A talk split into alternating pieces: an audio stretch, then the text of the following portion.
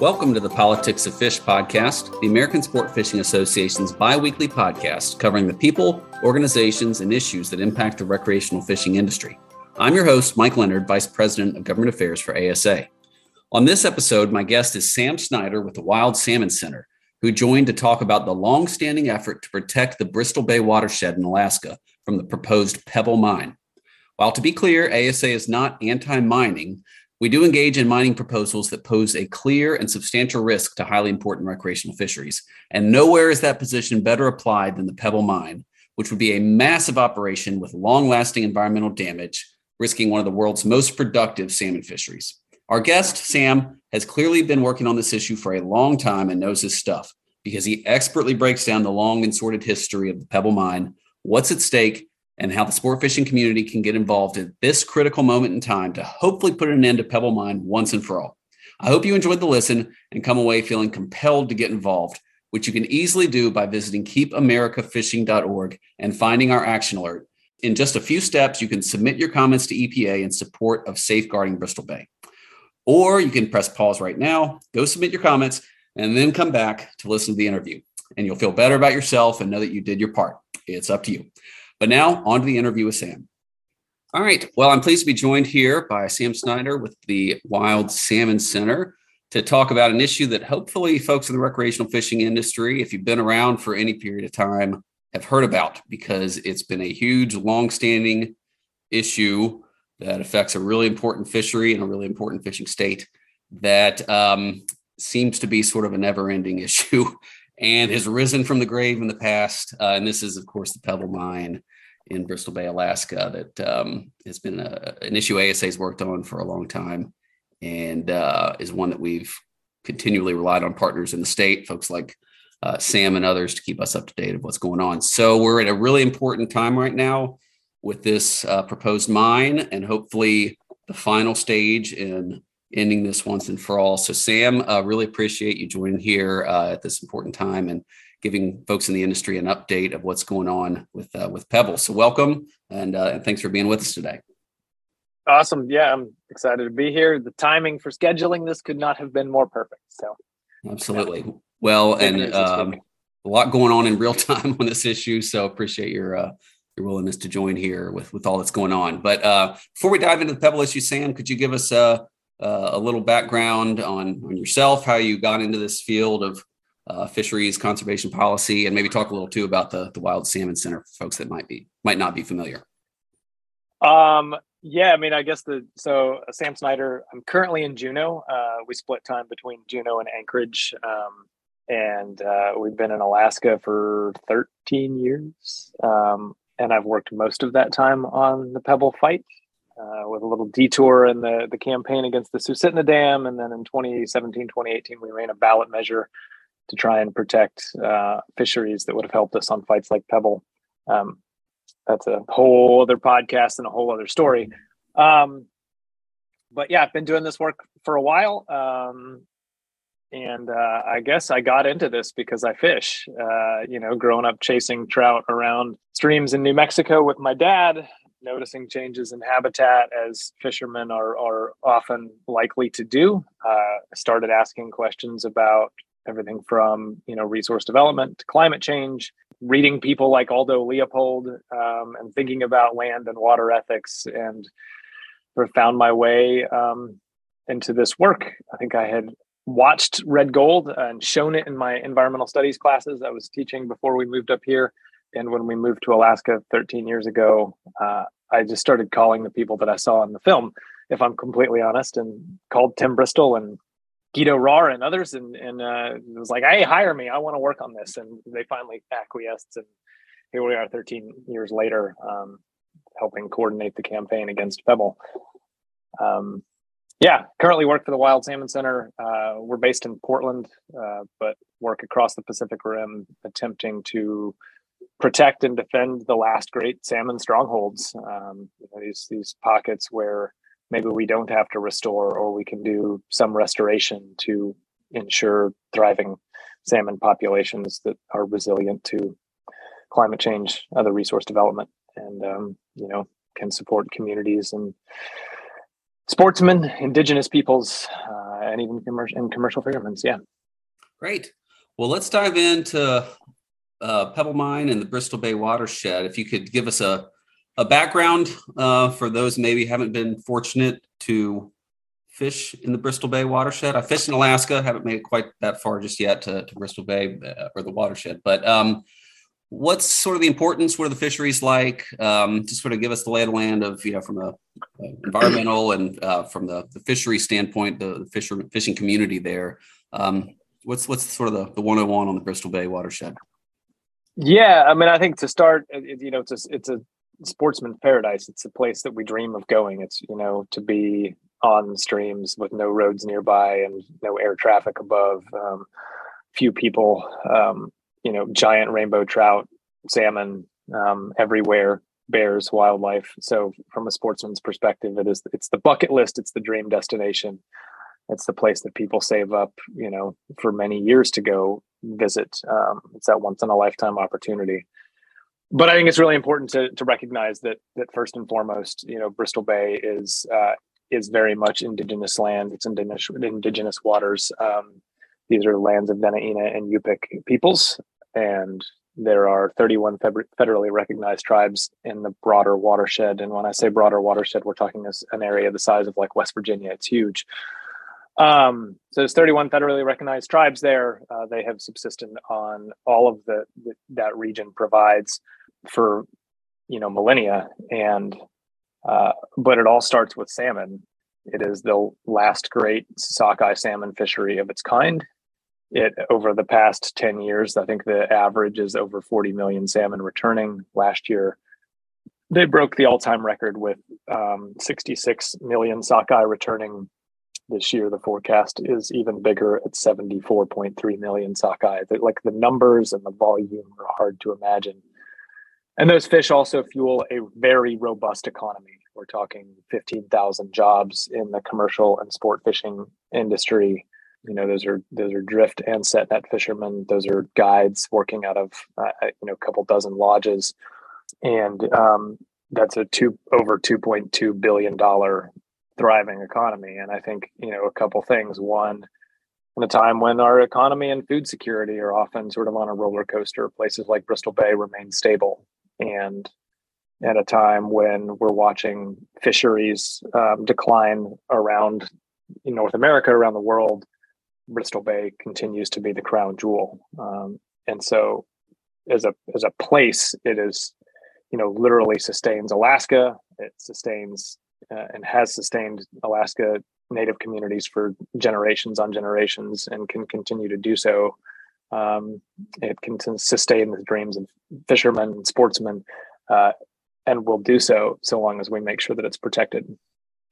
Well, it's an important point and a really important theme across a lot of these fisheries conservation mm-hmm. issues that it's often these issues are often portrayed as um, you know some other industry that is all about jobs versus mm-hmm. conservation, which is more of like a, a feel good kind of thing. But the mm-hmm. point you mm-hmm. made about the two plus billion dollar economic driver that these that this watershed, these fisheries provide, um, really shows that yeah, in, in addition to the more intrinsic, you know, natural importance of this space, there is a huge economy and driver behind this. So I guess you layer on top of that uh, the economic value of these fisheries, uh, something like Pebble Mine, which right. is coming in and um, and and posing a serious threat to, to all of that. So, what exactly is the proposal, and uh, you know, sort of where in the watershed is it? What's being proposed to be sure. to be mined, and what are the uh, potential or likely impacts if that were to to go forward? Yeah, so uh, Pebble Mine is a is a mine for copper and gold and molybdenum and other minerals, but it's it's mostly copper and gold.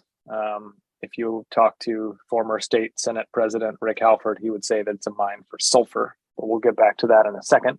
Um, it's a very large deposit. It's one of the largest um, undeveloped gold and copper deposits on the planet. Um, and for nearly 20 years, uh, Canadian Canadian mining interests have have pursued trying to uh, develop this project. Um, it's owned by Northern Dynasty Minerals, which is a subsidiary of Hunter Dickinson out of Vancouver, BC. It's uh, I think again the size and scope of these things is hard to wrap our head around. The location of the mine is at the headwaters of the the rivers that feed this massive fishery. So the head um, headwaters of the Nushagak and the Kvichak rivers. Um, the Kvichak alone produces over 25% of the Sockeye and Bristol Bay, and the Nushagak is one of the really strongest remaining king salmon fisheries on the planet, rivers on the planet so you have this this massive you know area that's that's full of water. The region is like a sponge. Um, there's water everywhere which makes it phenomenal salmon habitat. It's undeveloped. There's no roads. Uh, there's no pipelines. There's nothing out there uh, other than communities you know d- depending upon this this fishery. And the mine is situated at the top of the, the sort of the saddle of the headwaters. And it would we're talking full build out um, roughly 10 billion tons of waste you know, one to three percent of it or so is usable mineral. So you're talking 96 ish percent of what's dug up as waste. Um, a lot of that is sulfur based. It's a the, the nature of the deposit being a copper and gold deposit is that there's a high sulfur content in the rock. You grind that that sulfur up uh, to extract the minerals. You're going to have, you know, a sulfuric acid. Acid mine drainage is a natural byproduct of the process. Um, never mind the chemicals that might be used for sort of further uh, processing of the ore. You're going to have to store that on site forever in perpetuity, like till the next ice age rolls around or the sun burns out. Like somebody's got to manage this thing forever. So behind large earthen dams that are you know several miles long, 700 feet tall, and uh, these are like Hoover Dam style height. I mean, it just sort of the size is hard to wrap our head around again yeah size magnitude and it doesn't doesn't also count the roads and the resources that that, that would take to get it there pipelines um, crossing of streams. And then it's also i think it's important to note that it's there's the potential for a mining district here. It's not just pebble but pebble is the big one. It's the one that's is furthest along. So you develop pebble you open the door for you know dozens of other mines. We're talking hundreds of thousands of acres and of, of mining claims um, that would really be devastating to, to the fishery over the long term. Uh, there's the potential for massive disasters, tailings dams failures, but also just the chipping away of that habitat is really problematic because this is where these salmon spawn. It's where they they hide under the tundra and winter over and and really thrive. And so you start to chip away at that, and you impact the fishery. You impact its ability to be resilient to climate change um, and other impacts.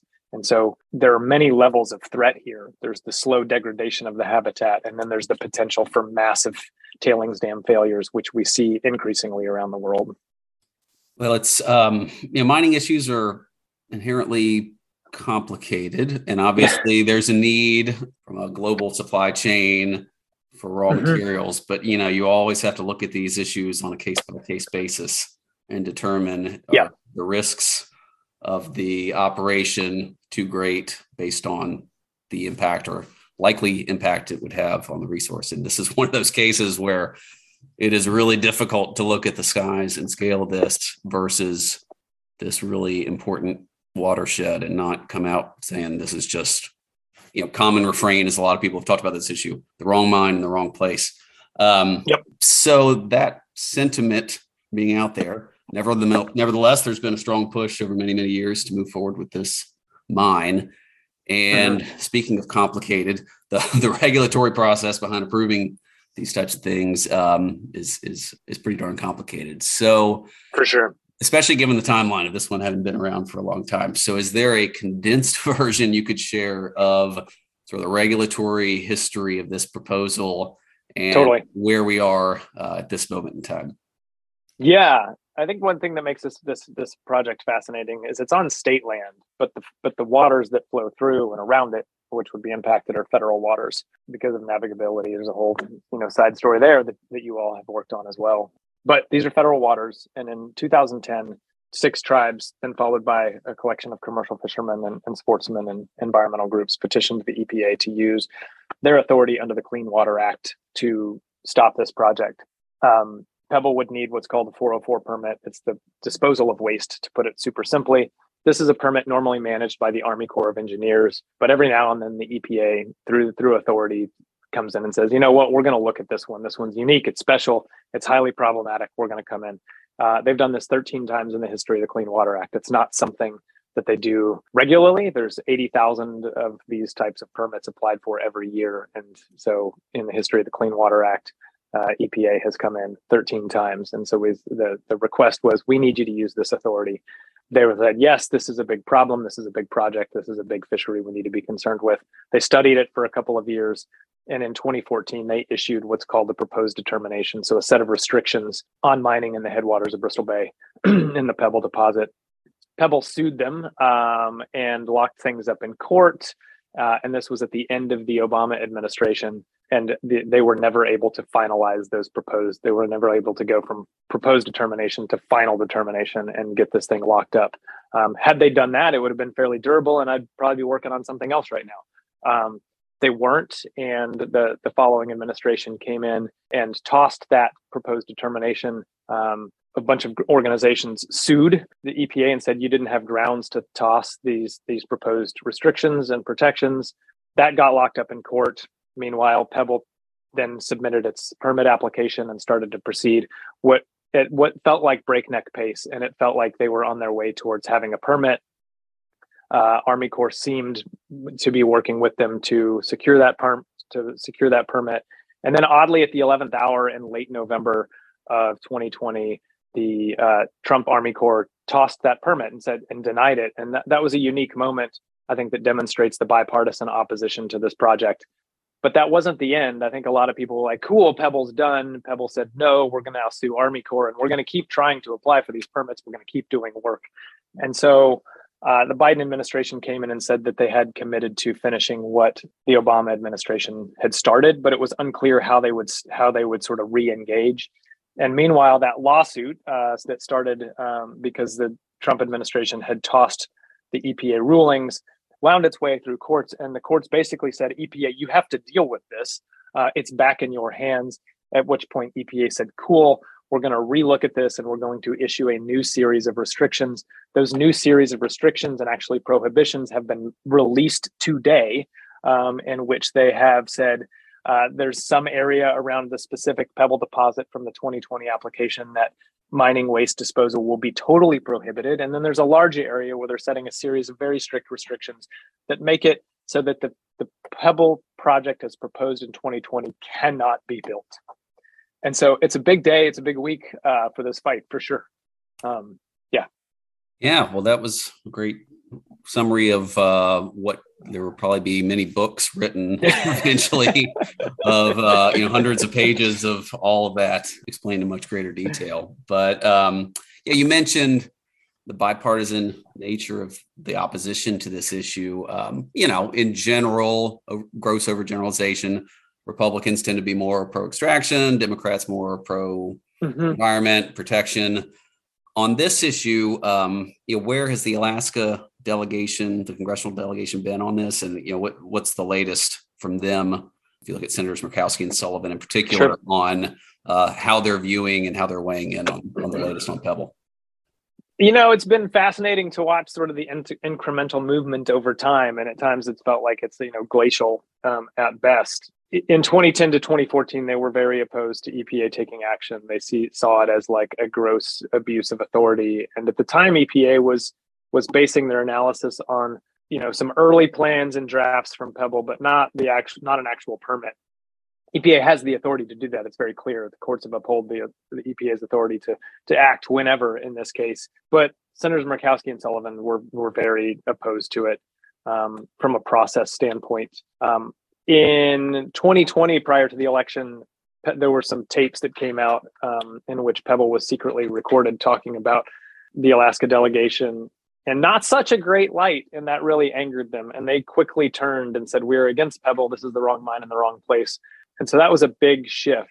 And then, but it was still not been clear how they would respond to EPA using this authority. Murkowski, Senator Murkowski has long said that she would like to have an Alaska based solution to this. She has hinted at proposing legislation. She has offered draft legislation that has not gone anywhere. I think she'd really like to to see some Alaska based solution working with the federal government to to protect the whole watershed. Um, EPA's action here is very focused on the deposit at the at the headwaters, but um, today they came out and both reiterated oh, Pebble is the wrong mine in the wrong place. uh, they're not thrilled about EPA action, uh, but they see that its its use here, at least as a short term step towards some larger legislation legislative ideas. Um, uh, the, the message has been clear that the people and the communities of Bristol Bay have asked for EPA to come in. This is not some overreach thing. This is Alaskans asking. Polling shows that 70% of Alaskans support EPA putting a swift end to the Pebble fight. That's crazy numbers for Alaska. So I, I think they're they're reading the tea leaves there. They're seeing what's going on, and you know we're going to sort of begrudgingly be okay with this. It feels like based on their statements out today, which is which is crazy. Um, they certainly don't want to see EPA use this authority anywhere else, but but it seems like they're going to kind of hold their nose a little bit here in this this time and place on when it comes to Pebble. Yeah, well, you know, and I I get it on some level of you know process is important and potential implications down the road, but you'd like to think the overwhelming uh, I mean, yeah, the 70% opposition in a state like Alaska to something like this. Um, mm-hmm, yeah, mm-hmm.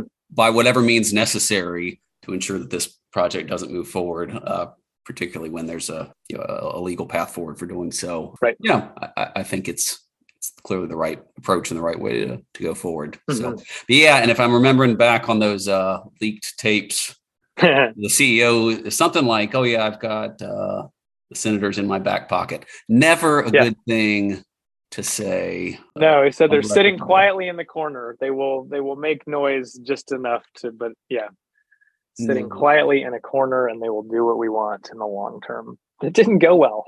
yeah, sometimes your uh, your enemies can be your best ally when they're saying stuff like that. But uh, that's a great recap and uh, sort of framing of where we are to date.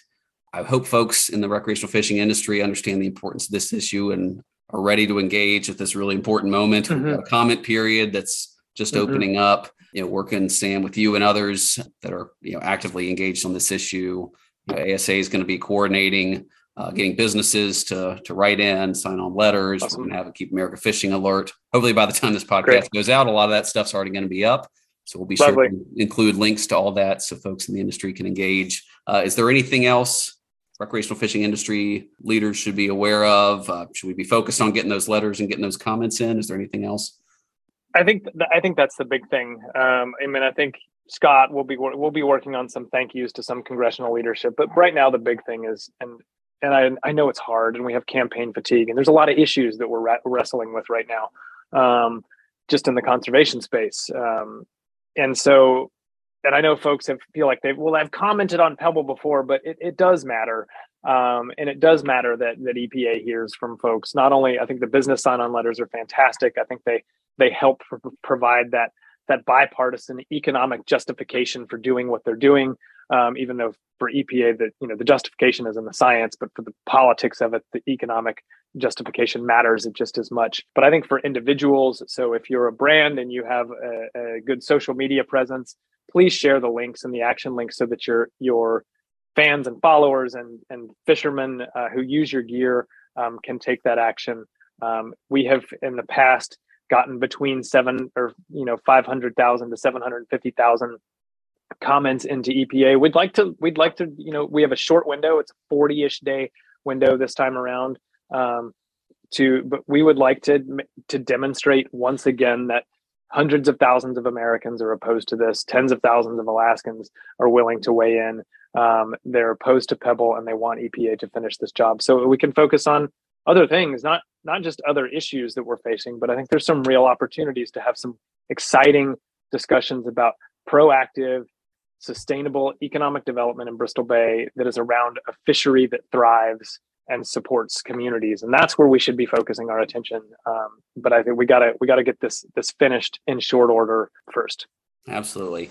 All right sam we'll we'll get you out on that. Again uh, folks that are listening be on the lookout. You'll be hearing from us. You'll be getting our emails. Please be ready to step up and not only weigh in which we'll try and make as easy for you as possible but um, share, share the information uh, so we can get those, you know, hundreds of thousands of folks weighing in. Hopefully, this one last time, and uh, and finally put an end to this uh, this really bad proposal uh, once and for all. And so, Sam, that you can get uh, move on to other things, other important issues, right. Alaska uh, salmon conservation, and uh, move on to the next pebble mine. But um, anyway, Sam, really appreciate you taking the time to share your insights with us. Really appreciate all the leadership and work you have put into this issue, and uh, and hopefully we're getting close to uh, being able to celebrate its demise once and for all. So thanks for being with us, Sam, and uh, hope to have you back on again soon to whether talk about this or something else. Um, hopefully we'll have a celebratory we'll feeling a lot better. Yeah, we'll be celebrating and then talking about other issues as well. So thanks a lot, Sam.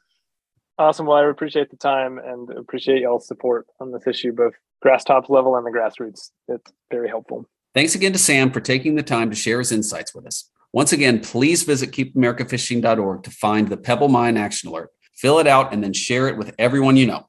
We'll be back in a couple weeks with the next episode, but in the meantime, please subscribe, give us a five star review, and share the Politics of Fish podcast with your friends, family, and colleagues.